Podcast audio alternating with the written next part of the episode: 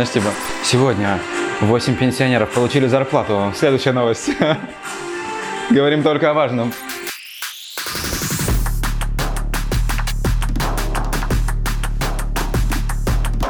Первый выпуск подкаста «Сверхновые русские». Да, э, название обусловлено тем, что мы разговариваем с людьми, которые построили свой бизнес э, в 2000-е или 2010-е, кто не застал эпоху малиновых пиджаков. И сегодня у нас в гостях Денис Добряков. Известен в последнее время как основатель сервиса EggHeads. Это сервис, который оптимизирует поставки на Wildberries. Но я думаю, что Денис коротко может рассказать о себе. Давай с этого начнем. Расскажи о своем предпринимательском пути. Вот, собственно, что у тебя было, к чему пришел. Ну, Во-первых, всем привет. Спасибо, что в столь ранний час слушаете нас. Это большой подвиг. Эм, Наверное, надо начать с того, что наш бизнес зародился в гараже. Он начался там с ржавых ножниц, маленького фотопринтера и слов моего папы. Денис, не занимайся ерундой, найди, наконец, нормальную работу. Могу заявить, что нормальную работу за эти годы я так и не нашел, а ерунда серьезно подросла. И она была изменчива. Что мы делали в гараже? Мы делали всякие поделки, то есть все началось с того, что я делал там из э, лепестков роз какую-то композицию, брал, короче, коробку с-под китайского утюга Равента, наклеивал на нее лепестки роз, и получалась флористическая композиция. И за 3000 я это загонял каким-то дядькам, которые туда клали подушечку для кольца, и таким образом делали типа, признание своей женщине. Ну, типа, получался такой типа букет, но покупал я за 100 рублей, продавал за 3000. И полдня с каждой коробкой возился. Вот с этого мы начинали в гараже. Что-то мы, короче, хендмейдили. А, Я хендмейдил, точнее, на, на- на старте. Дальше у нас пошла история, мы, мы добавили статуэтку «Оскар», это одна из таких товаров была. И на принтере печатали к ней стикеры, номинации. Типа там за лучшую мужскую, женскую роль. И вот этот Оскар стал первым серийным товаром. Мы начали его быстро производить. Ну, потому что ты взял бумагу, нажал на кнопку печать, там в фотошопе нарисовал, напечаталось. И приклеил шильдики. И Оскар, который купил там за 200 рублей, продаешь за 3000. Вот экономика, короче, сходилась на заре. Это было там типа 18 или в 17 лет. Но тут один ключевой момент классный в том, что деньги, которые мы зарабатывали таким образом, мы не тратили на какие-то тусовки, ну или точнее не все деньги мы тратили на тусовки, а часть денег мы аккумулировали большую и все время докупали какие-то станочки. То есть мы, я уже тогда с детства был одержим тем, что вот купи-продай, у меня в семье как-то отец очень не любил, называл барыгами этих людей, советская история. И вот он все время типа говорил, ну что, барыжничаешь? И всегда хотелось выйти в, знаешь, как этот Ат- Атлант расправил плечи, стать вот этим Риорденом, человеком, который делает какие-то классные вещи. И мы начали покупать парк станков. Сначала это были там, сублимация, термотрансфер, ну и другие знакомые, короче, всем людям, кто слушает станки. И таким образом за 10 лет, покупая станки, развиваясь на свои, мы вырастили производство. И это производство известно тем, что им управлял робот. В 2016 году мы там получили инвестиции в этот проект. И это был проект Art Skills. И он вырос во что? Что ты заходишь на сайт, например, берешь один из трех тысяч товаров и вбиваешь, например, имя, фамилия человека, номинацию, если это Оскар, и сайт за доли секунды рисует тебе прям сразу же гравировку, как это будет выглядеть.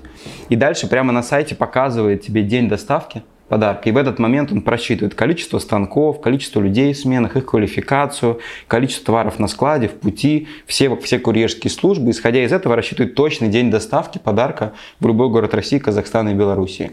А когда все это просчитал, робот отправляет э, эту гравировку на производство и автоматически раскладывает на поле станка. То есть, грубо, это было цифровое производство. В 2018 году мы даже получили золотую медаль, обошли там Daimler КАМАЗ, такой завод, именно в части цифровизации. Вот. И, короче, создали вот такое супер цифровое предприятие. На пике в 2016 году у нас была выручка около 130 миллионов. То есть мы в сезон производили больше 4000 изделий в сутки, а каждое изделие разное. То есть, если это Оскар, то каждый со своей номинацией. Если это кружка со своей надписью, футболки, ежедневники, ручки, там, деревянные коробки. То есть, перечень был супер огромный. А вот что случилось? Ковид. Ну, скорее всего, даже не ковид. Тут э, ковид это просто стал, знаешь, эм, последний последним гвоздем в кружку гроба Османской империи. Вот есть такой дворец Далма-Бахчи. И этот дворец был построен там типа на кредитные деньги, когда и так уже было тяжело Османской империи. И вот его называют, короче, это слишком большие траты были. Вот и у нас, по сути, очень похожая история сложилась, что что происходило.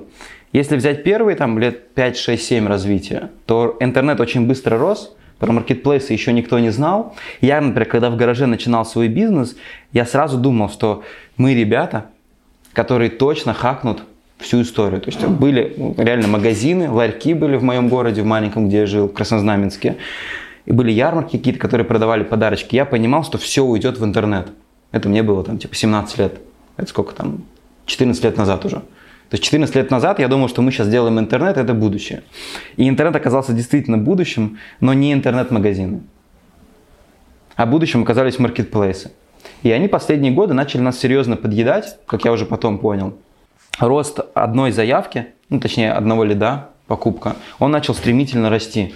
То есть, грубо, у нас средний чек был около 2000. На старте нам э, клиент стоил 100 рублей на заре, или там даже 50 рублей. То есть я помню, что я ходил... В... Через контекст или как вы? А, тогда было, типа, вот биржи подарков были, я вот сейчас, как, как сейчас помню, когда мне нужны были заказы, я ходил в автомат Киви, запихивал 5000 рублей, и нас заваливало следующие дни заявками. Потому что мы, короче, платные источники очень классно конвертились. И ты, типа, зарядился заявками, производство забил и производишь. Потом, чем дальше, тем больше заявка начала расти. И в определенный момент она стала совсем не сходиться. То есть по большому количеству источников трафика у тебя а, заявка, ну то есть у тебя деньги, которые ты тратишь на привлечение, не отбивают то количество, которое ты зарабатываешь. Потому что чек очень низкий. И в какой-то момент это стало прямо очень э, серьезным фактором. И вот в 2016 году, например, мы привлекли инвестиции, мы уже видели, что заявка приближается к какому-то пику, вот, но мы тогда думали, что просто мы не охватили другие каналы. Типа мы не научились работать с блогерами. А инвестиции вы привлекли именно на рост. Ну, да. мы, на, на да. что вы хотели их потратить? Мы хотели потратить на рост. То есть у нас была задача, типа мы делаем 130 миллионов, наше производство без инвестиций могло делать типа 600, я сейчас не помню точных цифр, но типа или 450. Ну, короче, плюс-минус мы могли утроиться, учетвериться без увеличения вообще станков, основных средств. И основная задача была научиться с новыми каналами маркетинга и продвижения покупать лиды, ну, а, покупать заказы вне сезона. Потому что сезонный бизнес, то есть мы в декабре, в январе перегружали производство, а все остальное время мы были недогружены. Возвращаясь к теме, то есть трафик рос, мы приняли достаточно много действий, у нас было около 80 миллионов инвестиций, и мы тратили на маркетинг там, миллионы рублей в месяц, да, а по году это были десятки миллионов рублей. В пике там, по-моему, около 30 вообще миллионов было потрачено на маркетинг. И в итоге после инвестиций мы проверили все каналы и поняли, что у нас там тоже не сходится экономика. А быть как Озон, учить рынок, что персональные подарки это круто, мы не, не могли себе позволить. То есть, по сути, у нас была новая модель, что подарки можно делать персональными от одной штуки. И, и в идеале надо было типа обучить весь рынок и пересадить с обычных подарков на персональные. Ну, это сложновато, да. Но мы не сдюжили просто эту историю на этом рынке. Даже в, в Дом 2, по-моему, интегрировались. Да, да. У нас было с, дом, с Домом 2 было выпусков сколько-то много. Там прям обучали с планшетом, как заказывать персональные подарки. Показывали, что это можно прямо заказать в один клик. Ну, это самая крупная была интеграция у вас или были еще более емкие? Ну, наверное, это была самая крупная по деньгам, по охватам. И тоже там, смотри, там сразу был всплеск, заказы увеличивались, но потом, когда ты пересчитываешь, ты понимаешь, что не сходится экономика. Слишком низкий средний чек. Да, и получается еще проблема подарков в чем? Что если, например, мы бы занимались продуктами, ну, короче, где есть хорошие рекуррентные платежи, то был бы огонь. А тут получается, что подарки покупают не так часто, ну, там день рождения, Новый год, и получается, что ты клиента привлек, он тебе еще пару заказов всего делает в течение года. И то не все, потому что когда ты один персональный подарок подарил, ты в следующий раз можешь что-то другое подарить. И получается, нет еще рекуррентных, то есть нет хорошего ЛТВ такого мощного с каждого клиента. Почему ты можешь, например, заплатить 3000 за клиента, который тебе принес 1000 на старте? Ну вот, у тебя был изначальный вопрос, почему закрыли? Потому что мы и так там с 16 года мы очень много чего сделали, с 17-18 года мы поняли, что, в общем-то, все. То есть э, в рознице, в B2C мы больше не можем каких-то... То есть было два фактора на самом деле. Мы поняли, что в рознице мы не можем расти, ну точнее все, что мы делали, не приводило к такому росту. А мы с партнером... Выше 130 не смогли прыгнуть. Да, и, и она драйвит типа темпы роста в три раза в год. То есть мы с партнером, если мы не растем быстро, то мы прям начинаем страдать физически. Не знаю, с чем связано. То есть мы такие, знаешь, драйверы за рост. Понимаю. Вот. Есть. И, Короче, может, это какая-то болезненная история. Да, но, короче, общая болезнь предпринимателей. Да, короче, не растешь, значит, ты стагнируешь, значит, ты что-то не то делаешь. Ну, в общем, там сразу куча мыслей, депрессия, в общем, и так далее. И получилось два фактора. Первое, что мы поняли, что не растет розница. Мы ушли там в B2B, начали продукты, пытаться наше персональное производство встроить в B2B сегмент. То есть, типа, делать персональные подарки, корпоративный мерч. Ну, типа, у тебя сотрудник выходит, например, на работу, и ему сразу дарится именная кружка, именной блокнот, именная ручка, футболка там с его надписью, типа, «Колян, красавчик, добро пожаловать в команду». Мы тебе рады. И это все автоматически делалось. Но тут тоже очень были длинные чеки. Как- Какую-то выручку мы сделали, подключили там Ламоду, Skyeng, Кройстат, достаточно там крупные бренды. Но тоже поняли, что очень тяжело это двигается. То есть это, вот дальше я понял, что на самом деле мы просто не нашли продукт market fit в B2B. В рознице у нас был маленький рынок, там был продукт market fit, ну то есть соответствие продукта рынку. Ну, вот что ты думаешь вообще ну, то есть про рынок подарков? То есть он же при этом, ну, понятно, что кто-то с него уходит, но в целом что с ним происходит? Есть такие компании, как там Оазис, Проект 111, вот с ними-то все в порядке? Они, ну, смотри, как, как в порядке. Я думаю, что, ну, они растут каким-то образом, да, вот, но я знаю, что у них там были большие достаточно сейчас проекты, вот, которые, ну, в пандемию, они, например, там а, не в том, а, не в том ритме сейчас строят. Например, там у того же проекта есть офигенный проект с новым складом, супер инновационным, где нужно капитальное финансирование. Я сейчас знаю, что они этот проект сейчас немножко притормозили и ждут, а, как типа вся эта ситуация обернется. Вот. Оазис, в том числе, это одни из наших клиентов по Экхедсу. И сейчас тоже выходят на маркетплейс, но в том числе делают новые каналы. А что с их онлайн-каналами случилось? Там Gifts.ru, это вот проект проекта 111. Gifts.ru, нет, смотри, у них же, а, у них интернет, вот этот магазин подарков, он рассчитан не на конечных потребителей. Ну, по крайней мере, когда я этим B2B занимался. только, да? да. То есть ты как B2B, как агентство можешь заказать у них и перепродать конечникам. Поэтому, как я сейчас знаю, они хорошо растут. Вот, ну, проект там Андрей, у них э, директор, основатель, там, э, не скажу, что мы друзья, но, наверное, там хорошие товарищи там, как в каком-то вот в этом Ну, бизнесе. с- Он очень умный чувак, классно развивает это. Онлайн-розница подарочная продолжает существовать в целом? Или с Онлайн-розница, она про- продолжает существовать, но смотри, вот какая у меня основная мысль, какая основная мысль была, что затянули, что мы делали Art Skills, потом в ковид мы все это закрыли, вот, и потому что не сходилась экономика, там еще куча факторов разных была. А последняя, например, стала, когда нам закрыли технопарк на ключ, и сказали, позвонили там счастливым голосом, что типа, Денис, у нас ковид, поэтому технопарк мы закрываем. Надолго? Ну, они не сказали насколько, но в итоге, по-моему, там в течение месяца мы смогли договориться, чтобы один человек приходил туда. Ну, то есть Ну, но там у вас находилось производство, и фактически вас просто просто закрыли. закрыли. Да. И вы не могли даже производить свои Да. Оскары. и да, да. остальное. Получается, что тогда у нас была история, что мы и так уже жили в истории, когда у нас экономика и так уже не сходилась, мы уже тогда в минус работали. Маленькие объемы или что? Почему она не сходилась? Ну, в, с- в связи с ковидом, типа вообще, когда вот э, наступила вся эта ковидная волна, просто вообще все схлопнулось сразу же.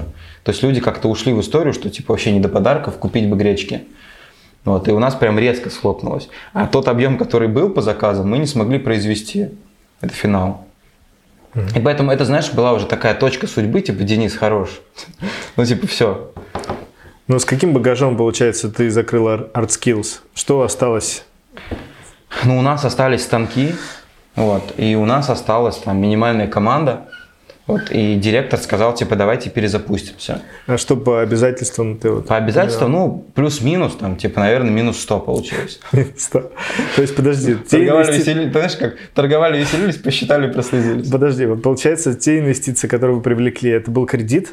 Или, или Ну, у нас откуда там, взялся У минус нас 100? там была первая история, это инвестиции были, которые мы с Сколково получили, и мы их вернули инвестору и выкупили свою долю. А, даже Вот, так. Да, поэтому и сейчас на самом деле даже это хорошо, потому что А, а на, на какие деньги вы купили, прости? в рассрочку мы выкупили. А чтобы выкупить, мы еще привлекли частично кредит, Вот, чтобы вот выкупить инвестора. Да, ну и этот кредит, который мы еще привлекли. Банковский продукт. Да, да. Ну, банковский продукт, но там тоже сложная сделка, потому что бизнес уже не дают. Так деньги. Особенно там, большие деньги, особенно производственным компаниям. Даже, кстати, по станки, когда мы ходили по рынку, их оценивали с мультипликатором 0,2. То есть, типа, у тебя есть 20 миллионов станков, и ты можешь под них получить максимум 0,2. Да, известная история. Это, ну, то есть я не понимаю, почему так работает. Вот, ну, так это работает. Поэтому мы нашли там товарища, моего там друга, который поручился своими там, своей недвигой и который привлек для нас финансирование. То есть это была прям сложная история. Такая прям И на эти деньги вы выкупили долю инвестора? Ну, мы вы- ча- часть, потому что мы его выкупаем а, много лет. А, до сих пор? Да, мы еще То до есть все еще ему должны деньги? Да, и мы выкупаем каждый год его. И Очень. вот получается, что ну, за прошлый год на самом деле мы очень много уже погасили. Вот, и, собственно, Давай вот главу Skills завершим на тем, что все-таки ты, насколько я понимаю, возродил проект. Да, вот и теперь сам- самое интересное, к чему можно вернуться, что летом э, ко мне пришел директор и говорит, Денис, давай не будем ArtSkills закрывать, давай перезапустим его на маркетплейсы. И причем у него был, знаешь, такой, эм, он хороший политик, вот у меня вот там Вагиф, он директор и партнер по этому бизнесу сейчас. И он пришел и такой, знаешь, говорит, типа, ну у вас же тут есть типа технологии, кхэдс, вы же там типа такие классные ребята, вот, все умеете по маркетплейсам, а давайте типа возьмем вашу экспертизу и перезапустим проект сделаем типа кейс. А, вот, ну и звучало это, знаешь, как-то не то, что типа хе-хе-хей, а вот звучало типа, ну давайте как бы вызов такой. И я сел такой, подумал, типа, ну а действительно, чем мы рискуем? Если не пойдет, то мы никому не расскажем про эту историю. И типа, ну, как бы ничего не получилось, ладно. А если получится, то у нас будет рабочий кабинет для Cats хороший, который можно показывать клиентам. И плюс будет э, возрожденный бизнес какой-то с какой-то доходностью. И что мы сделали? Мы в июне перезапустились, и в итоге за полгода в декабре мы вышли наоборот, по-моему, там 12,7, ну, около 13 миллионов. Там высокая сезонность, да, получается? С одной стороны, да, но с другой стороны, и, ноябрь тоже был высокий. А какой январь был? Январь был э, типа около 5, по-моему. Ну, то есть... То есть вот тоже де- хороший, но январь, 12,7 декабрь, а январь 5. ну, типа 13 плюс-минус, там просто комиссии, там, ну, плюс-минус 13. Это, это выручка. только Wildberries. Да, это только Wildberries, это ArtSkills вот сделал, но больше он нигде не продается. Но что это? Что вы продаете теперь? Э, Теперь это подарки упакованные, то есть набор Не лучше- персонализированные. Нет, не персонализированные. То есть полностью изменился продукт.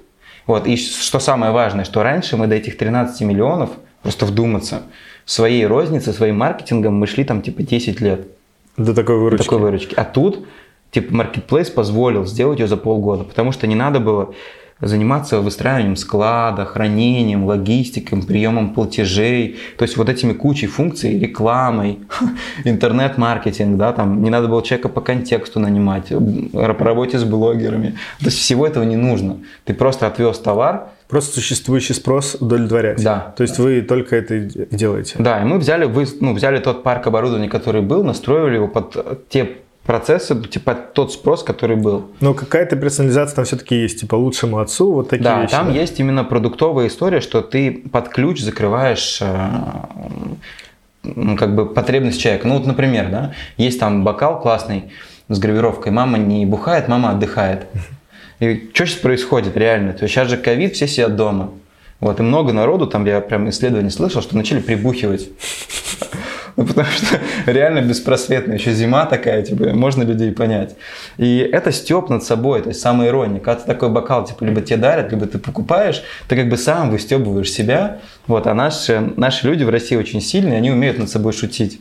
Да, и вот, по сути, вот такой спрос, который был у людей на самоиронию, его закрыли при помощи этого бокала. Он там какие-то тысячи продаж этого бокала. То есть это ваш топовый Ну, бокал. это, ну, может, и не топовый, но просто это одна из потребностей, просто как это работает. То есть раньше это был подарок на день рождения, например, да, в ArtSkills, с, в прошлом ArtSkills, с именной гравировкой. Типа там лучшая мамочка, например. Да? А сейчас, то есть получается продукт, это уже вот такой степ человек, и он сам себе покупает, чтобы себя постебать, себе подарок сделать. А как люди вообще находят такие продукты? На маркетплейсе ты заходишь в посуду и А, сразу... и они просто в топе, потому что Да, они... он в топе Ну, ходовой. но тут вот, ну мы об этом поговорим чуть позже. И вот сюда подходить, если вот, кстати, еще момент, да, вот если вернуться теперь к Heads, к основной нашей компании, то в чем мысль основная, что мы в 2018 году заходили же на Wildberries с ArtSkills, и мы сделали минус 2 миллиона, что самое прикольное. Причем, что у нас был целый штат, был там директор по маркетингу, был там, короче, куча народу было, которая сидела, и там был даже коммерческий директор, которого наняли под Wildberries. И вся эта команда сделала в итоге минус. Почему? Потому что не было инструментов в виде Eggheads. И что мы сделали? Мы взяли и, например, кружка с гравировкой, там, например, Коля красавчик, да, или Денчик молодец. Вот такие, ну, грубо, я сейчас утрирую, чтобы... И этот товар поставили на маркетплейсы. Но такого спроса раньше не было. То есть мы рисковали и заходили с новым товаром. И это вот первая проблема, это неуловимый Джо. То есть, может быть, типа, этот товар, типа, супер угадает, ты супер угадаешь, что был огромный спрос на него, и его все начнут покупать. А может быть, он неуловимый, потому что его никто не ищет. И мы как раз с ArtSkills поставили не тот товар, который не нужен был людям на маркетплейсах. И его никто не начал, ну, никто не стал его покупать. А потом уже другой подход был, когда мы изучили конкурентов, Потом посмотрели, кто из конкурентов какую выручку делает. Это в Ads можно делать. Потом посмотрели, кто не справляется по каким товарам. То есть ты можешь зайти, сейчас аналитика позволяет посмотреть не только выручку, но и посмотреть еще недополученную выручку. То есть, что человек, например, делает миллион, ну, поставщик по товару, еще 500 тысяч, он не справляется с спросом. И ты именно такие товары. Потом ты смотришь категорию. И смотришь, например, что у тебя в категории только 10% товаров продаются. А остальные товары, ну, например, 170 тысяч товаров, из них там первые 17 тысяч только продаются больше одной штуки. А остальное все это мертвый ассортимент. Если ты заходишь, то получается, что у тебя это вот наши следующие вопросы. И вот я к чему, что мы таким подходом да, правильным, грубо научным подходом, математическим подходом начали э, создавать товары, ну и дальше там двигаться по инструментам тоже, Eggheads используя. Это инструменты, по сути, наработки, правильной работы, системной работы. И поэтому получились уже совсем другие результаты. Теперь можем поговорить про Eggheads. Вот, то есть uh-huh. Eggheads, для тех, кто не знает, это один из ведущих сервисов э, аналитики и управления поставками на Wildberries. Чем он конкретно занимается, расскажет Денис. Я только отмечу, что хотя компания молодая, то есть чуть больше года. И, Полтора года сейчас уже. А, и она уже оценивается в 300-600 миллионов рублей. Это мы можем точно утверждать, потому что недавно был cash-out раунд, о котором мы поговорим в том числе, где оценка публичная засветилась. Компания Резидент Сколково. В ней работает на текущий момент уже больше 50 человек. До 50 пока. Около 50 человек. 45-50. А, и, собственно, выручка уже публичная. Выручка превышает 10 миллионов рублей. Что такое Eggheads как бизнес сегодня? И Wildberries, да сейчас Озон догоняющий, Marketplace, это все такие вот э, золотые долины. И туда сейчас приходят старатели, причем приходит их достаточно много. В прошлом году, например, на том же Wildberries было около 15 тысяч активных поставщиков, сейчас 90 тысяч. Плюс-минус, если там активности, можно еще поспорить, как считать активными, но цифра остается, что от 4 до 6 раз выросло количество поставщиков, мерчантов на Wildberries. То есть огромный приток новых вот этих поставщиков. И у поставщиков, которые туда приходят, у них есть ряд проблем, и вот эти проблемы мы решаем. Первая проблема, например, как выбрать перспективный товар, на котором ты будешь зарабатывать. Это первая проблема. Вторая проблема, как сделать поставки правильные. Потому что если ты, допустим, поставил слишком много товара, то с тебя берут деньги за хранение, Плюс у тебя, там, короче, показатели твоего бизнеса становятся такими, что ты хуже начинаешь ранжироваться. А если ты поставляешь мало товара, то ты постоянно отсутствуешь в выдаче, и тебя пессимизирует алгоритм. Поэтому нужно находить золотую середину в поставках и быть суперэффективным. Тогда ты лучше ранжируешься. Вот наш математический алгоритм имеет многофакторную модель, которая автоматически тебе говорит лучшее решение в поставках, интегрируется с твоим складом, и грубо ты нажимаешь, типа, лучшую поставку выгрузить. И тебе система просчитывает, сколько тебе нужно поставить. А если у тебя нет этого товара на складе, то у нас есть модуль производственного планирования. И ты в, типа в один клик можешь спланировать свое производство или поставку из Китая, например, в вашем случае. Вот, это второй продукт. Да. Третий продукт крупный – это финанализ. То есть, когда ты уже нашел перспективные товары, начал их классно поставлять, то тебе нужно понять, а сколько ты денег зарабатываешь. И мы из коробки показываем такие показатели, как валовая прибыль, то есть это прибыль за вычетом всех э, переменных расходов по каждому из товаров. Прямо в коробочном решении, в нашем, в подписке. Показываем годовую рентабельность капитала по каждому товару. То есть у нас приходят собственники, которые далеки от финансов. И в Ads у нас есть целый курс внедрения, там это двухчасовые типа лекции с домашними заданиями. И предприниматель становится суперопытным, в части того, как ему понять, сколько он зарабатывает, насколько вообще эффективен его бизнес на Wildberries. И этот инструмент, четвертая еще да, вещь, такая вот товарная аналитика, сквозная аналитика, которая позволяет тебе делать эксперименты. Ну, например, скидку увеличил на 10%, это хорошо или плохо? Вот Egghead сразу тебе покажет, что у тебя валовая прибыль выросла, и значит, эта скидка эффективна. Или наоборот, ты скидку там сделал 10% или 20%, и у тебя валовая прибыль упала. Это значит, что количество заказов больше не стало, а ты просто начал меньше зарабатывать. Поменял фотографии, опять же видишь, что изменилось с валовой прибылью. И, то есть, и еще мы показываем позиции выдачи. И таким образом последний инструмент, он тебе показывает обратную связь на твои действия. То есть, что бы ты ни сделал, он показывает, начал ли ты выше ранжироваться, начал ли ты ранжироваться в большем количестве категорий. Таким образом, мы даем инструмент обратной связи для людей, которые развивают свои товары и товарный бизнес на Wildberries. И по сути, это система под ключ, которая решает вот эти боли. И плюс еще там а, большой, с чем мы столкнулись, что если дать просто систему, то у предпринимателей сейчас у них очень много задач – Типа им нужно и товар закупить, и там что-то с производством порешать, и с бухгалтерией, и с налогами. И они не доходят до того, чтобы правильно внедрить системно. И поэтому, когда мы им просто давали инструменты, получается, что предприниматель по верхам что-то повнедрял, и все равно не пользуется инструментами. И поэтому мы сделали целый цикл внедрения. Так к нам сейчас приходит предприниматель, если он один или он с командой, они заходят на внедрение и по каждому инструменту разбираются. Мы добиваемся, чтобы они начали использовать инструменты. И наш вообще внедренец, человек, который их ведет, получает свою зарплату, премию только тогда, когда клиент успешно завершил внедрение, у него есть какие-то результаты. Вот. И когда такой подход стал, а, то есть у нас там, не знаю, во сколько раз, но во много раз выросло количество продлений. То есть сейчас у нас продлений больше 90%. Это хороший показатель очень. Ну, если а, суммировать, у вас 4 продукта внутри Eggheads. А сколько платящих клиентов сейчас? Сейчас около 400. То есть их, там, их около 300 прям в подписке, 100, по-моему, сейчас на, на внедрениях находится около 400 платящих. И плюс еще есть сейчас 1700 это не платящих пользователей. У нас есть Telegram-бот разведки, Eggheads Profit Bot в Телеграме. Можно вбить mm-hmm. и получить бесплатный продукт которым ты уже можешь классно Это аналитически 1700 пользователей бота? Да, 1000. Ну, мы его запустили, типа, там, две недели назад, mm-hmm. по-моему. Он супер виральный, просто взлетает. То есть, но сейчас у нас основная подписка все-таки для людей, которые делают там от миллиона, от двух миллионов рублей в месяц. А таких много? Ну, по нашим расчетам, около пяти тысяч всего поставщиков. Но при этом, вот давай про рынок сам поговорим, вот этих решений для управления поставок. То есть конкуренция там, насколько я понимаю, достаточно большая. То есть есть VB Report, VB Promo, Stat4Market, VB Stat Pro, VB Con, Statberis. Короче, угу. с десяток сервисов.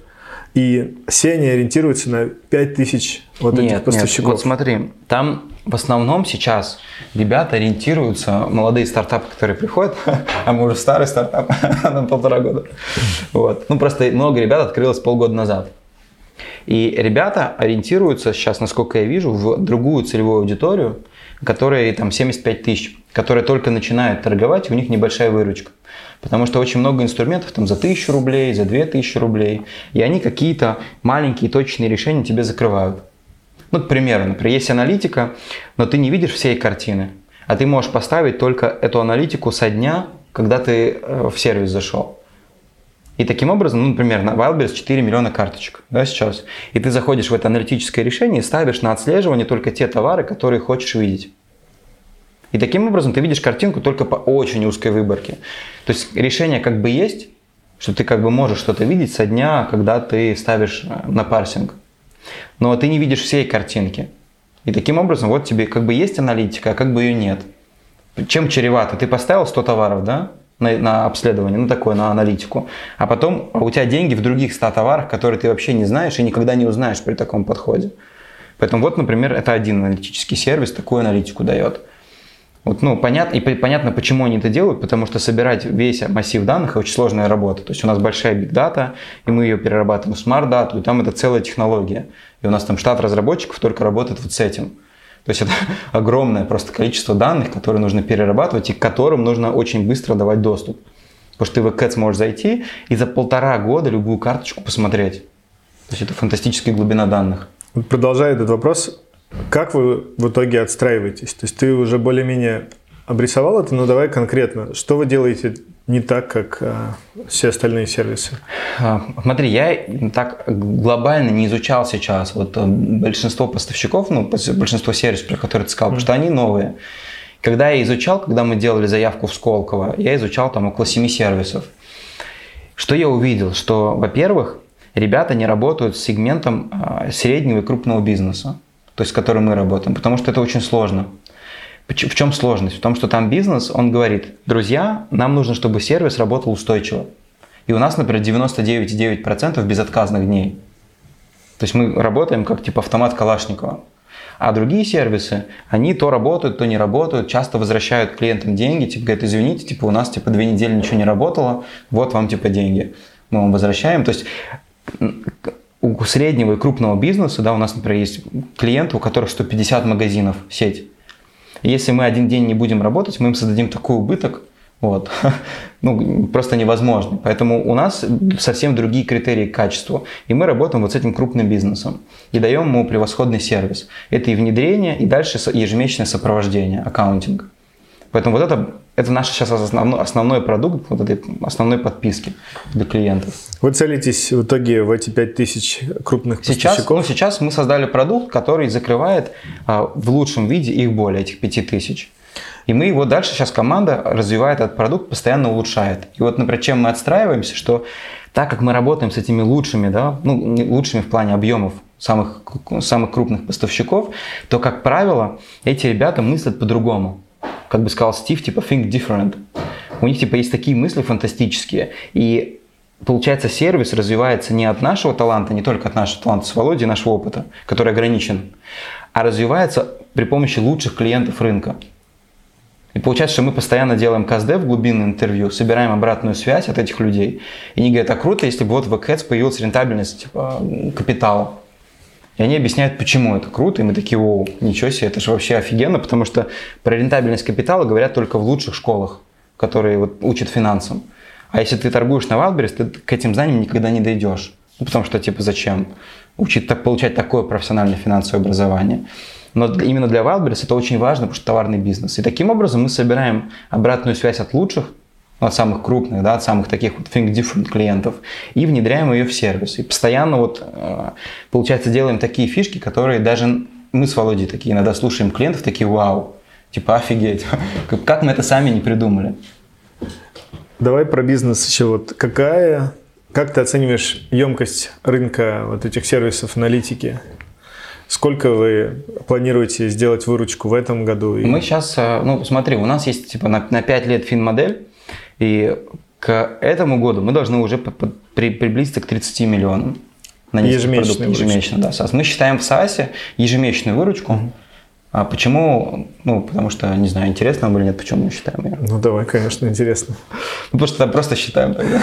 На самом деле, потому что SaaS, как считается? Если ты быстро 10 растешь, то у тебя мультипликаторы последнего месяца, ты умножаешь, ну, например, ты сделал 30, ты это умножаешь на 12, это называется run rate. Да-да. То есть, грубо, у тебя 360 миллионов, типа, как бы виртуальная годовая выручка при сохранении текущих темпов. А дальше, как у меня вот э, любят друзья говорить, там, Герман говорил с Гошей С- Соловьевым из Skyeng, умножаешь это на коэффициент стальных яиц. Этот коэффициент стальных яиц может быть 10, как э, в долине мультипликатор. Может быть 7, может быть 5. Ну, в общем, зависит от конъюнктуры рынка. А почему нужен этот мультипликатор? Потому что ты привлекаешь инвестиции. Исходя из этого мультипликатора, на эти инвестиции растешь. Смотри, вы прибыльные. А зачем вам инвестиции? Мы в прошлом году привлекали инвестиции. Они были с очень конкретной целью. Мы в WorldSkills закончили с, э, с обязательствами. И нам нужно было часть обязательств погасить. Вот, и мы привлекли инвестора, который, во-первых, обладает типа, финансами. Ему интересен был проект. Во-вторых, он как раз нашу задачу перекрывал. А, Это, собственно, у меня есть выписка из ЕГРЮ, а, и этот инвестор это прокурор. Кто Миха- такой? Михаил Михайленко.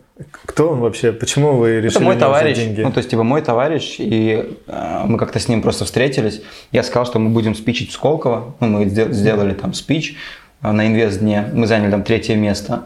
Вот, и мы как-то собрались, я ему рассказал про наши планы.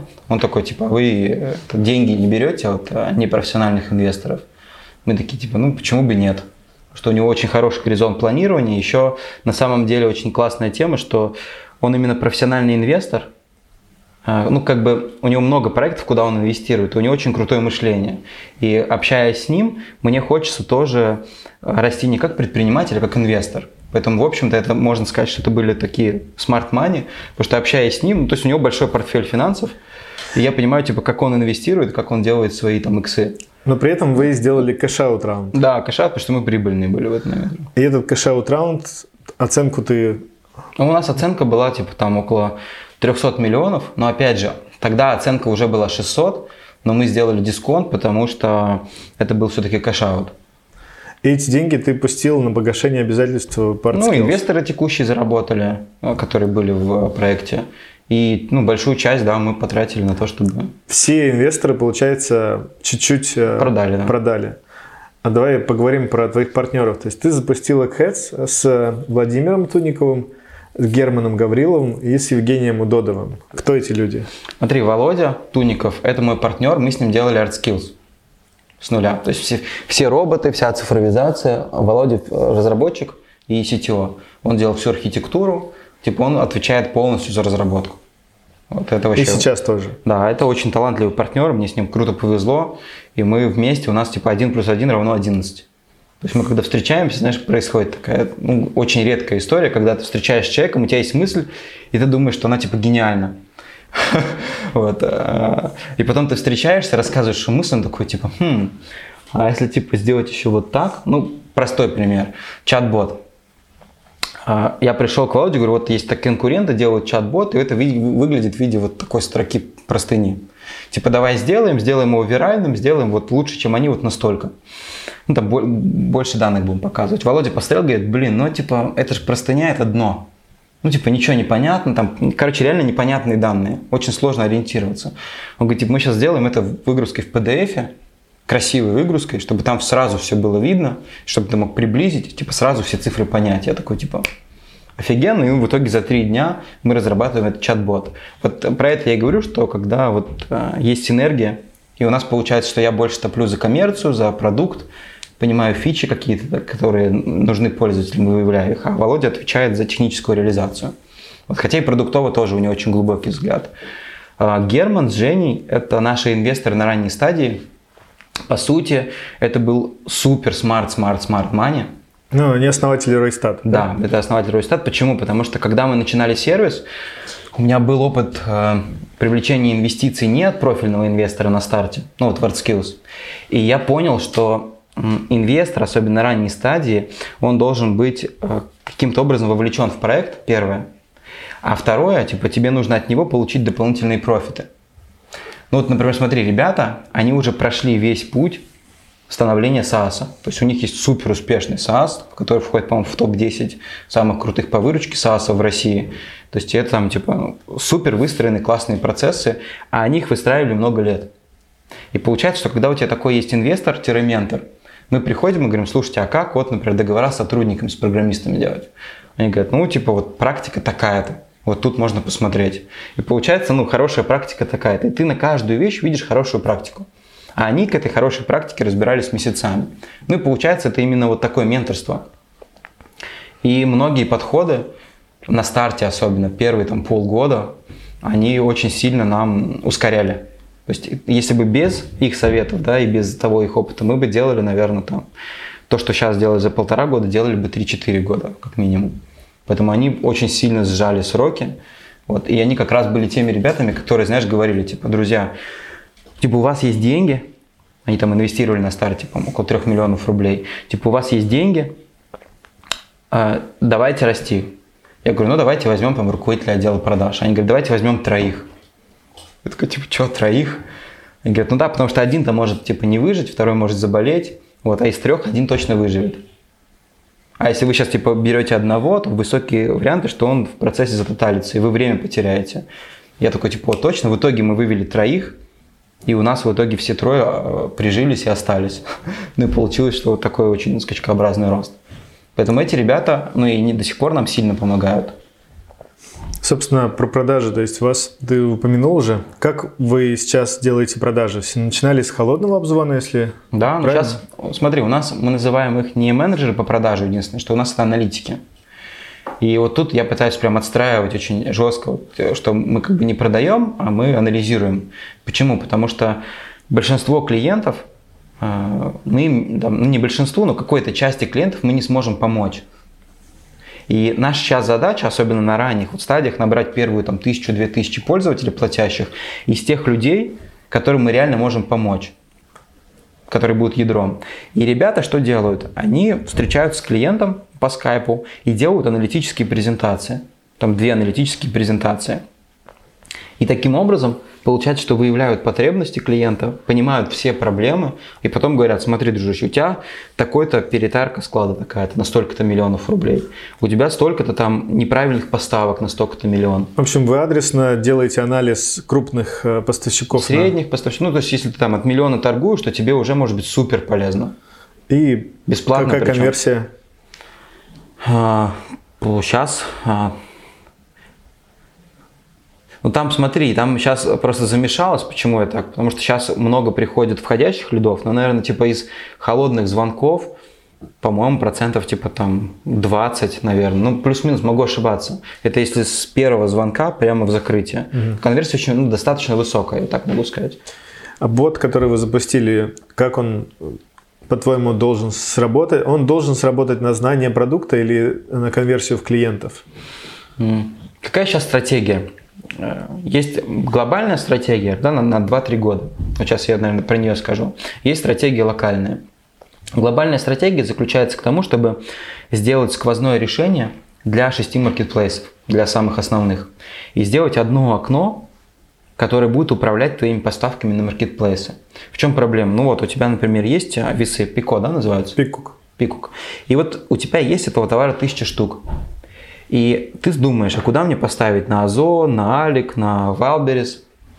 И ты такой ну, размышляешь, как, по- почему. А тут представляешь, что у тебя есть все эти маркетплейсы разработанные, и тебе система говорит, типа, Николай, если ты поставишь типа 300 на Wildberries, у тебя там такая-то валовая прибыль, такая-то скорость продаж, ты весь спрос удовлетворишь и можешь столько-то продать. Поставишь сюда, можешь столько-то продать. И у тебя система сразу же, исходя из твоего стока, распределяет, э, сколько нужно распределить куда, чтобы максимизировать прибыль. И делать сквозную аналитику. Это твое Готово. видение платформы там, в течение двух-трех Да, лет. да, это то, то, к чему мы идем глобально. И еще следующее, да, вишенка на тортике, что мы сейчас понимаем, что у нас в России огромное количество супер талантливых а, предпринимателей.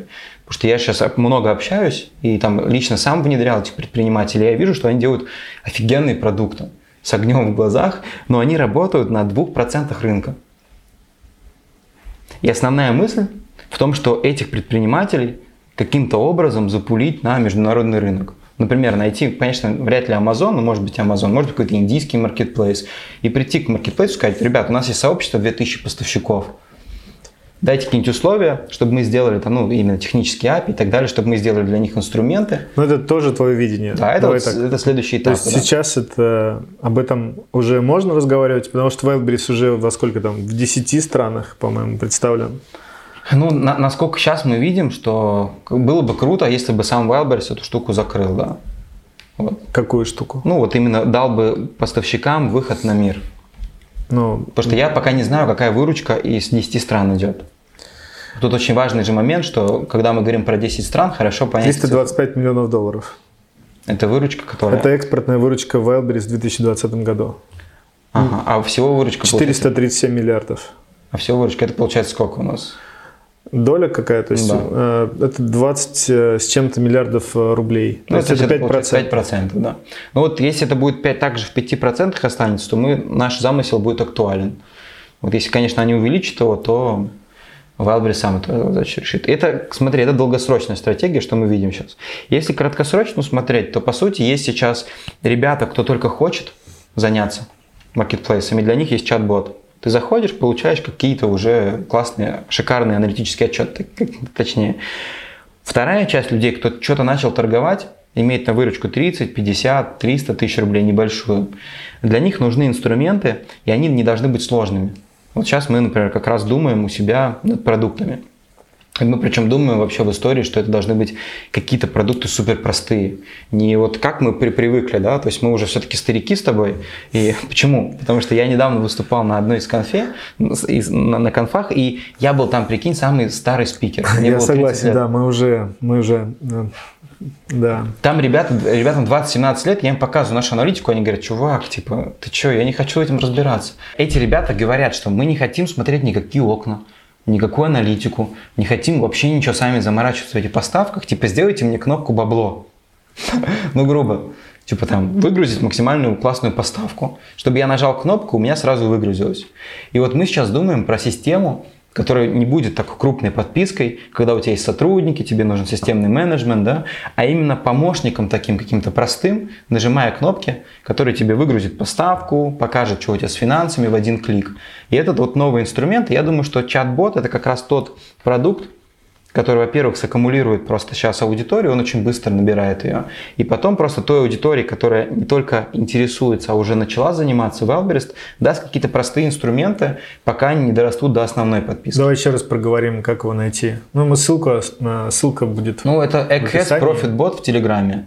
Вот. Eggheads Profit Bot в Телеграме. Отлично. Там ты прям вбиваешь просто ссылку товара, и тебе, как мой партнер называет, показывается шикарный аналитический отчет.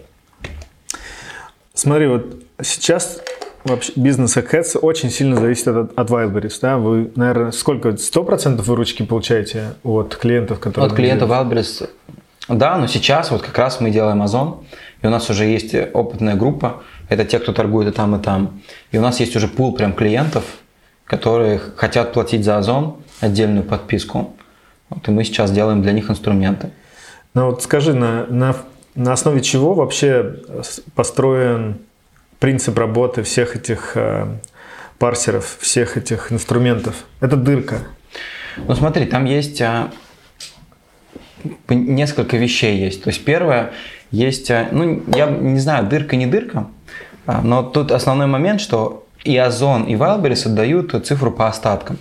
И вообще продукты нужно разделить. То есть у тебя есть некоторые продукты аналитики, то есть у нас вот эта аналитика, это там 5% продукта. Вот надо просто осознать. Аналитика цифру. по остаткам. Да, да, это наши 5%, то есть это просто, типа, если завтра этих остатков не будет, то ну, там, у нас не будет части аналитики, но, в общем-то, никак наши, ну, как бы наши клиенты расстроятся, но не сильно. То есть мы даже отдельно это, это продуктом не выделяем, и отдельно за это люди не платят деньги. Вот, просто до других сервисов они торгуют именно этой дыркой. Вот, и у нас, например, это вообще расходится с нашей миссией, потому что наша миссия увеличить эффективность труда. Вот, и мы сделали, вот, просто обогатили нашу аналитику вот этими остатками. И показываем, ну, собственно, на, этом заказы и упущенную выручку. Но там куча других данных, типа позиции выдачи твои. Что мешает Wildberries сделать этот продукт внутри?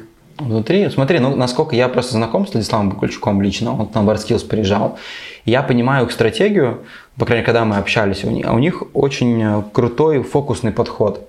Да, то есть вообще я считаю их очень гениальными ребятами. Почему? Потому что они а, своим капиталом и своим умом обыгрывают таких игроков, но обыгрывали как Озон у которых типа всегда были инвестиции, очень крутые ребята за, за, за плечами. То есть они всегда конкурировали с ребятами, у которых, грубо, типа бесконечные деньги. Озон, Ламода. И им удалось в такой конкуренции выиграть. То есть ну, для меня это просто фантастика. Для всех. Фантастический кейс просто. Невероятный, да. Вот. И, ну, то есть я именно вот этим восхищаюсь. То есть и вот этим масштабом, как они мыслят, и что они какие-то вещи, да, они предугадывают. То есть э, такое ощущение, что вот мы там обсуждали с ребятами, с предпринимателями, что у них есть дверь, типа, знаешь, этот, а, шкаф в Нарнию. Что они заходят, там параллельный мир, они смотрят, как должно быть устроено. Потом приходят такие, а, понятно. Ну, то есть, грубо, у них есть какой-то вижен очень правильный, который работает. И вот если к этому взять, то исходя из этого вижена, то они делают очень правильные вещи. То есть у каждой же компании есть ограниченный ресурс. У тебя есть там, не знаю, коммерческий директор талантливый, там фин-директор, то есть есть команда топов. И эта команда топов за единицу времени может решать одну задачу. И вот теперь вопрос. Какую задачу тебе решать? Выход на мир или тебе решать о, супераналитика для поставщиков? А поставщиков у тебя и так много. У тебя и так огромный прирост поставщиков, и их и еще больше прирастает. Если ты сделаешь историю с выходом на мир, ну, там не 5%, а 50%, то у тебя количество поставщиков еще в 5 раз вырастет. То есть у них просто фокус на очень правильные вещи глобальные, ну, например, там точки роста, ну, той, той точки, эти точки самовывоза. То есть они же чуть ли не единственные сделали точки самовывоза в каждом дворе. И я помню, когда мы еще в ArtSkills ржали над этим, типа, ну, что там в этом, типа, в подвалах эти пункты самовывоза, кто туда будет ходить, когда есть доставка. А теперь я сам хожу в эти пункты самовывоза, потому что это рядом с домом. Ты спустился, все, что надо, забрал, у себя померил, отнес. Ты думаешь, это ключевой а, фактор успеха Wildberries? Ключевой фактор, что они делают крутые правильные вещи. То есть они, например, начали работать как marketplace первый правильный, начали платить людям каждую неделю деньги, именно поставщикам, потому что у поставщиков кассовые разрывы. То есть поставщики это там очень сложный, это бизнес, который завязан на капитале, и у них постоянно нет капитала. И, например, там Озон, по-моему, до сих пор, хотя, может, сейчас изменил, платит реже. И ты когда думаешь, так, мне будут деньги возвращать раз в две недели, раз в месяц или раз в неделю, у тебя нет, нет выбора. Ты сразу только сначала здесь, потому что деньги быстрее возвращаются. На эти деньги я могу быстрее покупать товар, то есть у меня быстрее оборачиваемость становится капитала. Первая история. Пункты самовывоза. Обширная сеть. Потом а, а, третья история – это как раз выход на мир, что сейчас происходит. Но там еще много внутри процессов. Там сейчас то, что они сделали, торговля со своего склада. Это вот большой проект, который сейчас, я так понял, доделывают, запилотировали. Что ты можешь уже торговать не со склада Wildberries, а со своего, со своего склада. И вот, вот эти все вещи, они имеют более высокий приоритет. И я думаю, что они очень правильно фокусируются и делают наибольшую ценность для клиентов. Потом, когда сделают наибольшую, делают меньше ценность, еще меньше. И вот эта аналитика, она где-то там в самом низу, потому что, в общем-то, что она делает? По сути, у тебя есть 90 тысяч поставщиков. Представь, что у тебя на странице платья есть 260 тысяч товаров. Если ты, эти 260 тысяч товаров будешь просматривать очень быстро, то это у тебя займет 5 рабочих дней. Это только одно платье. Я люблю шутить, что если моя супруга осознанно подойдет к выбору четырех вещей, то я потеряю на месяц. Решит себе купить платье, сарафан, юбку и еще что-нибудь, и шорты. И вот вопрос, когда такая большая конкуренция, эти поставщики постоянно увеличиваются, тебе нужно постоянно увеличивать сбыт. Потому что то, что мы делаем, мы просто делаем текущих мерчантов эффективнее. И по сути тот кусок пирога, который сейчас есть, ну объем 500 миллионов миллиардов выручки, мы помогаем внутри его распределять между этими поставщиками правильно, эффективно работая, давая им инструмент. Но вот все-таки как конкретно технически устроен Eggheads? То есть ты упомянул, что а, вы смотрите остатки на ежедневном... Что вы еще делаете на ну, ежедневной смотри, основе? Там что вы собираете? Какие данные? Есть а, ну, вообще подход гиб... А, гибридный сбор данных. То есть что такое гибридный сбор данных? Первое, это есть парсинг, который анализирует да, все карточки, и анализирует информацию по этим карточкам. То есть позиция выдачи, в какой категории какая карточка на каком месте, какая у нее цена, вот все, все эти публичные данные, это первое. Вторая история – это остатки, которые подсвечивают маркетплейсы. Тоже эта история собирается, эти данные. Это, это парсинг. Вторая история – это API. То есть ты можешь в Ads подключить API, и у тебя будут данные подтягиваться с API. Это еще пласт данных. И третья история – это данные по отчетам с кабинета поставщика. То есть наши клиенты могут подгрузить такие отчеты и еще обогатить а, аналитику данными.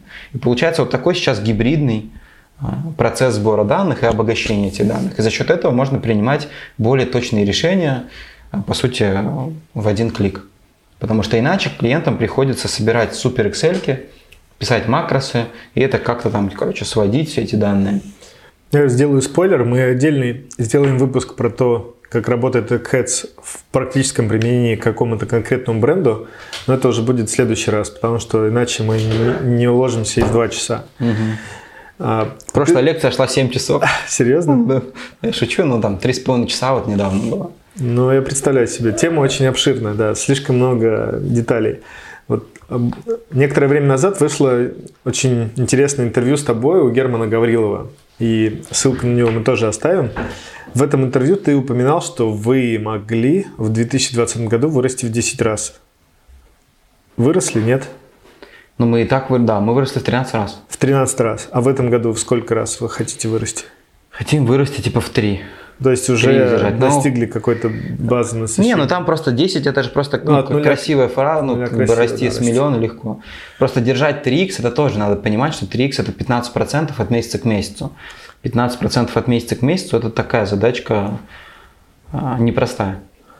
Есть ли какие-то операционные показатели в компании, которые ты отслеживаешь ежедневно? Ну, смотри, у нас есть вообще есть, есть опережающие показатели, которые я смотрю иногда ежедневно, иногда еженедельно. Это что значит? Сколько там проведено презентаций, сколько сделано звонков, например, по отделу аналитики. Потом такие же есть показатели опережающие, сколько каждый день сделано внедрений, вот сейчас какие там оценки по внедрениям получены. То есть это опережающие показатели. Они говорят не о том, что мы идем в плане или не в плане по показателям. И дальше, если у тебя показатели идут в плане, то ты можешь рассчитывать, что ты сделаешь результат к концу месяца такой, как ты запланировал в цифрах выручки. Поэтому, если у меня есть вопросы, то я смотрю эти показатели ежедневно. Но обязательно я их смотрю еженедельно. И у меня есть встречи с командой, с руководителями отделов, на которых мы рассматриваем показатели, ставим задачи еженедельно. То есть у нас же вся команда удаленная. И, ну, из этих показателей что это выручка, если там так детально, прям сколько пришло денег каждый день на счет и насколько мы в плане по сбору подписок. Потому что если мы не в плане, то это вопрос там, к руководителю аккаунтинга. Что происходит, сколько клиентов, почему подвешены. То есть ну, рынок очень быстрый. И вот простой пример. В прошлом году, например, когда начался ковид, у нас все клиенты, наверное, не все так плохо сказать, но 80% сказали, что типа, ребята, мы не будем платить эти месяцы, потому что мы э, не поставляем на адрес. Ну, типа, ковид, все закрыли на историю, что нет поставок, склады Wildberries закрыты, мы не поставляем, поэтому платить не будем. И представляешь, что выручка сразу же в один месяц приближается к нулю сразу, ну, к 20%. И в этот момент а, мы сразу же переориентировали полностью разработку, мгновенно прям типа перевели штаб и начали допиливать финансовый анализ и аналитику. И буквально за две недели выкатили уже даже за неделю MVP, и всех клиентов – которые нам платили за поставки, переориентировали, обучили на аналитику. И поэтому, когда вот есть такой ну, активно развивающийся рынок и стартап, то нужно смотреть, э, короче, ты на волне плывешь или волна ушла. И поэтому вот эти показатели позволяют в этом неплохо ориентироваться. Что, на что вы в основном тратите? Что у тебя составляет основные расходы? Ну, они делятся, типа, это, я там так не скажу, но это первая разработка, это самая, наверное, сейчас растущая затрата. То есть мы к концу года хотим вывести около 30 разработчиков. 30 разработчиков в плане там около 4 продуктов, по-моему, 4 или 5. Продукт – это человек, который будет отвечать за конкретный продукт. То есть это самый большой кост – это разработка. Потому что в нашей истории всей важно очень быть, ну, иметь технологическое преимущество. И выиграть тот сервис, который системно сможет поставлять от недели к неделе больше ценности клиентам. Потому что сейчас сервисов много, потому что понятно, что спрос очень большой. Ну и как с Ваша задача был. ускорить э, скорость разработки. Да, наша задача сделать так, чтобы мы доставляли даже не разработки, а доставляли как можно больше ценности в единицу времени. Угу. Что, например, есть другой сервис, у него там три разработчика или пять разработчиков, он делает там три фичи ценных, а мы делаем 30 ценных фич. И вот это основная история, ну фича это какой-то инструмент. Поэтому сейчас именно технологическая война начинается. Давай еще один вопрос про деньги. То есть можешь поделиться тем, какая у вас EBITDA в процентах? В процентах, наверное, нет, потому что она сейчас не очень актуальная. Вот. Почему? Потому что сейчас мы будем инвестировать большие деньги. Ну, то, что, то, что было там прошлые три месяца, не совсем актуально. Угу. Вот, поэтому... В общем-то, смотри, тут основная мысль даже сейчас, что а, хоть это и вся история прибыльная, достаточно прибыльная, но наша задача, типа, эту прибыль правильно распределять в рост. Вот и сейчас а, главный акцент в том, чтобы даже не иметь какие-то там высокие супердивиденды да, с этого бизнеса, а в том, чтобы изначально модель так строилась, чтобы иметь свои ресурсы при росте для найма высококлассных, лучших специалистов с рынка. Какую долю прибыли вы реинвестируете? А, ну, сейчас, наверное, там больше половины то есть мы реинвестируем. А Но опять же, смотри, ну смотри, то есть, а, ну, остальные мы распределим, мы сейчас или копим, у нас есть фонды, mm. то есть мы, мы, короче, прошли в Art Skills вот эту историю, когда у тебя нет запасов. Вот и мы сейчас уже как огня боимся истории, когда типа у тебя нет запасов, ты живешь типа одним днем, потому что мы понимаем, в какое турбулентное время живем. Поэтому часть выручки, да, часть прибыли мы откладываем в фонды, в резервы. И резерв должен быть такой, чтобы на полгода компания могла существовать без выручки. Это одна из целей финансовых. Чтобы, типа, что бы ни случилось, типа, все продолжают работать и делают другой продукт. типа быстро компания переориентируется. На какой, ну, то есть, как, как ты оцениваешь вероятность такого исхода? Ну, ничтожную, там, но приемлемую. Как знаешь, анекдот. У блондинки спрашивают, какая вероятность встретить динозавра в центре Москвы. 50 на 50. Она говорит, 50 на 50. Можем встретить, можем не встретить. Да. Поэтому мы, как бы, смотри, мы рассчитываем, что это никогда не произойдет, но финансовое образование говорит о том, что, типа, ты всегда должен финансы свои делать по худшему сценарию. Поэтому мы откладываем резервы, какую-то небольшую часть мы откладываем в дивиденды, и основная история откладывается в рост. Но рост тоже тормозится тем, что нельзя вывести 100 человек за месяц. Точнее, можно, но это будет супер неэффективно. Поэтому есть темпы вывода людей, обучения людей, обучения разработчиков. И вот мы пытаемся держать максимальный темп без потери качества. Расскажи, а какие инструменты для управления командой ты используешь? Ну, если я правильно понимаю, у вас а, распределенная команда, как вы взаимодействуете? Так, у нас полностью распределенная команда. Часть людей находится только в Москве, малая часть. В Питер, Ярославль, Краснодар, Ростов. То есть это вообще по всей России. Сейчас есть даже и сотрудники в Испании. Прикольно даже.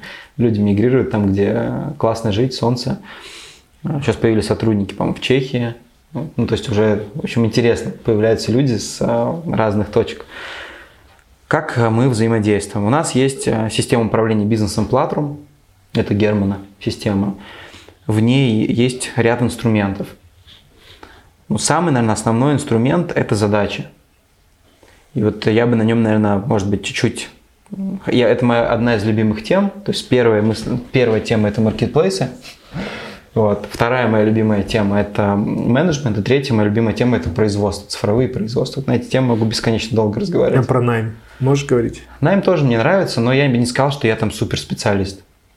Я знаю какие-то вещи, проходил обучение в школах по найму. Вот. В общем, я компетентен, но я не могу сказать, что я там типа классный эксперт, и я добился чего-то. Вот. Поэтому тут, как бы, скорее всего, у меня такая больше имха. А потому что в том же там производстве у нас есть там достижения, золотая медалька цифровая. То есть мы там неплохо разобрались, и мы признаны. Поэтому если говорить про менеджмент, здесь а, одна из вещей, которая вот э, в чем я, какой подход нашел. Раньше было Trello. Вот как ты управляешь сейчас командой? Никак. Ну, вот у тебя там директора, они как-то управляют. Они управляют, да. да. Ты отошел от операционки. Да. Вот, для тех, кто не отошел от операционки.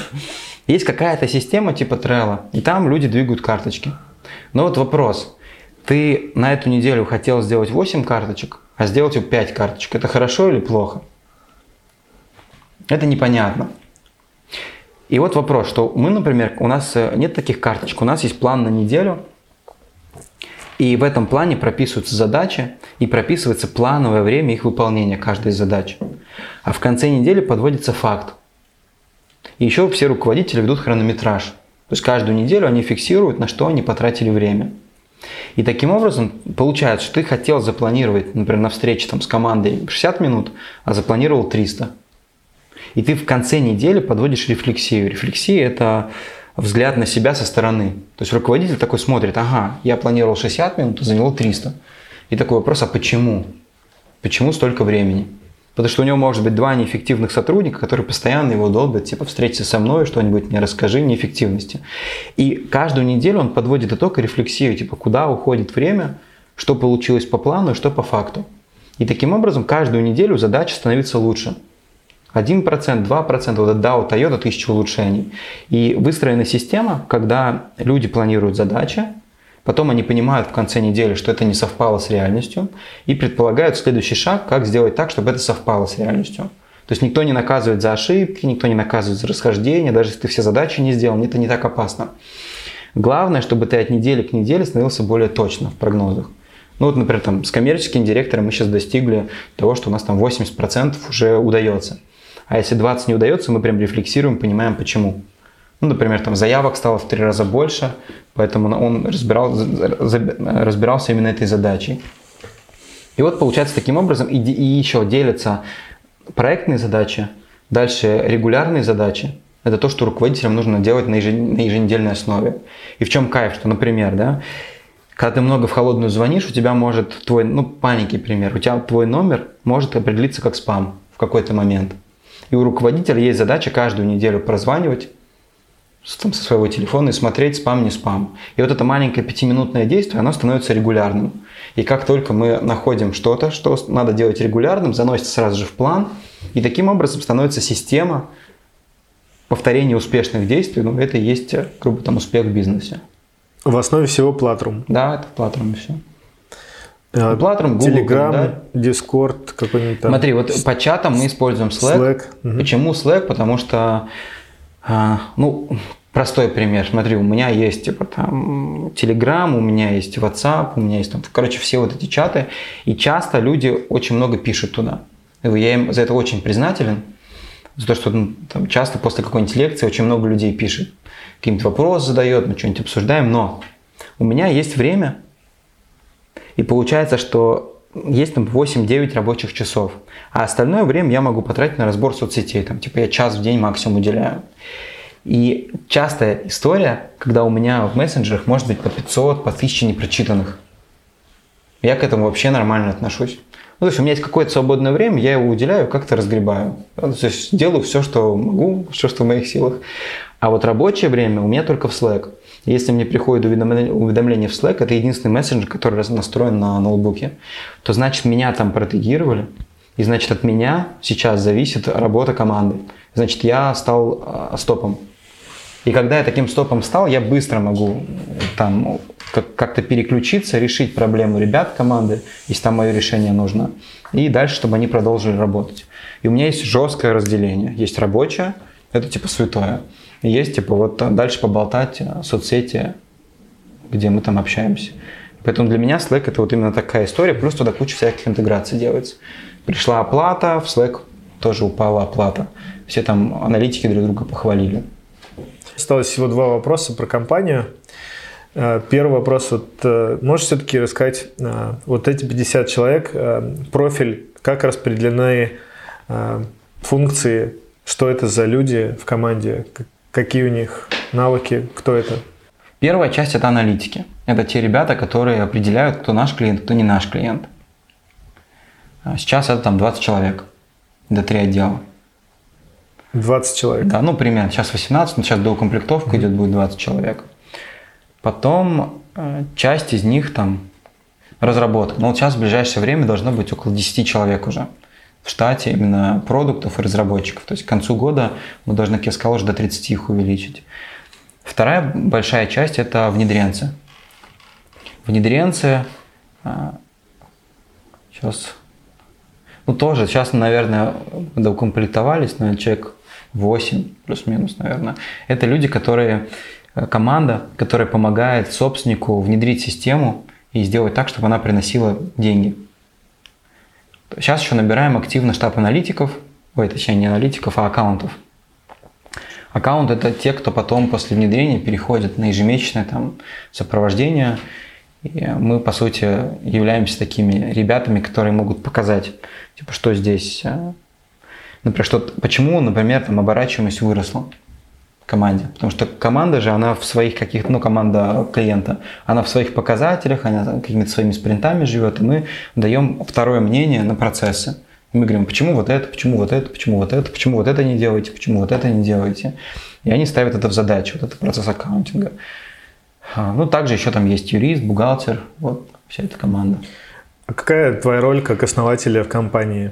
Чем занимаешься ты?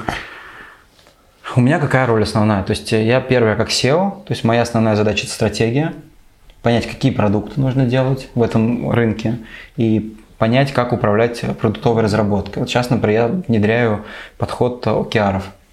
Это Objective Key Results. Это история, которая говорит о том, как квартально делать прозрачные планы на команду. Вот пока я там не, не- не достиг успехов, вот я первый месяц этим начинаю заниматься сейчас, первые месяцы. Это второй месяц, точнее, пошел. Вторая глав... ну, большая моя задача – это новые отделы. То есть я понимаю, что по моей там организующей схеме у меня нет пиара. Да, вот почему, например, мы сегодня с тобой общаемся, потому что я такой, Коля, у меня проблема, типа, никто не знает, какие классные вещи мы делаем. Ну, надо рассказывать. да. Да, надо рассказывать. Это работа, которую я никогда не проводил, в WordSkills мы этим не занимались. Вот, а сейчас получается это отделение. И вот моя задача сейчас на первые там, полгода, может быть раньше получится, выстроить процессы в компании системно управление пиаром. И вот я в этом процессе, сейчас я руководитель там, отдела, дальше моя задача найти, разобраться в процессах, найти руководителя и вместе с ним контролировать работу, понять, что он вышел на показатели и его оставить на еженедельные встречи. Сейчас там директор по маркетингу тоже у меня в задачах, там юридический департамент сейчас вот выстраивал, до этого выстраивал коммерцию, вот, а потом после коммерции выстраивал внедрение, сейчас аккаунтинг. То есть на мне, вот если взять организующую схему, то на мне прям отделы. Типа новый отдел, я туда бегу и засучиваю рукава и погнал типа разбираться во всем. Вот как только выстрел, перехожу к следующему отделу. Вот таким образом я выстраиваю отдел за отделом, оставляя после себя суперкомпетентного руководителя, которому могу доверять. А как я делаю вывод, что могу доверять, что он начал справляться от месяца к месяцу с теми планами в цифрах, которые мы согласовали. Вот. Как только замкнули отдел, начали добиваться цифр, следующий отдел. Вот, собственно, моя сейчас работа. А на следующий эфир у нас остался блок вопросов о подготовке к выходу на Wildberries, о том, какие есть инструменты продвижения на платформе и как, собственно, работает Eggheads. Мы разберем данные по оборачиваемости товаров, по вот, собственно, тому, как считается недополученная валовая прибыль и выручка. И все это будет в следующий раз. Да, так что подписывайтесь на инсту. У нас еще есть, кстати, сейчас корпоративный инстаграм, который мы только запустили. Мы там сейчас ждем тысячу подписчиков. Как только там соберется это Egghead Solutions, собачка Egghead Solutions, корпоративный инста, мы там выложим классную лекцию. Она там идет полтора часа по, по тому, как анализировать правильно сейчас товары на Wildberries, ниши, категории, вот, поэтому буду вам супер благодарен, если вы подпишетесь, подпишетесь на наш корпоративный аккаунт и дадите такой хороший толчок вот э, именно к нашему пиару и к тому, чтобы мы больше рассказывали, делились информацией. Все, всем, всем пока. Пока, спасибо.